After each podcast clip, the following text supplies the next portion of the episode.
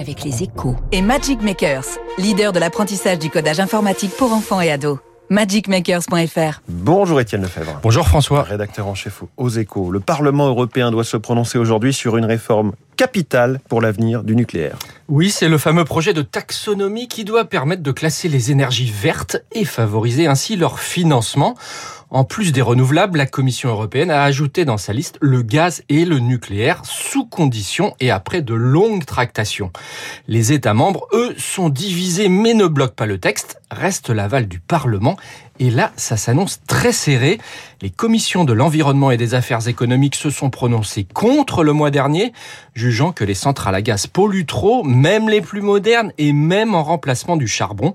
Quant au nucléaire, c'est l'incertitude sur les déchets qui est pointée du doigt pression supplémentaire, les opposants affirment qu'inclure le gaz, ce serait faire un cadeau à Poutine et même financer sa guerre alors qu'il faut se détourner de cette énergie. Mais vous nous dites, vous, Étienne, que c'est tout le contraire. Absolument. Et d'ailleurs, le ministre de l'énergie ukrainien a lui-même écrit aux députés européens hier pour leur demander d'inclure le gaz et le nucléaire en soulignant que ces sources d'énergie seront indispensables à la reconstruction de son pays, qui mise déjà beaucoup sur l'atome. Pénaliser le nucléaire, totalement décarboné et stable, serait une grave erreur et augmenterait la dépendance des Européens envers le fossile et donc envers la Russie. Inutile de vous dire qu'un veto des eurodéputés serait une catastrophe pour la filière nucléaire française en quête de relance après des années de sous-investissement. Quant au gaz, même s'il est bien plus cher aujourd'hui, des investissements sont nécessaires pour s'approvisionner ailleurs qu'en Russie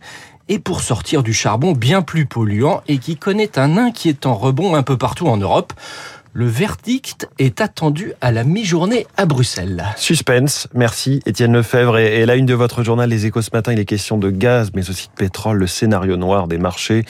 On reparle de cette dégringolade d'hier, l'euro notamment, mais aussi euh, Deezer qui a été accueilli par une claque, avec notre invité Wilfried Galland dans un instant sur Radio Classique. Il est 7h14.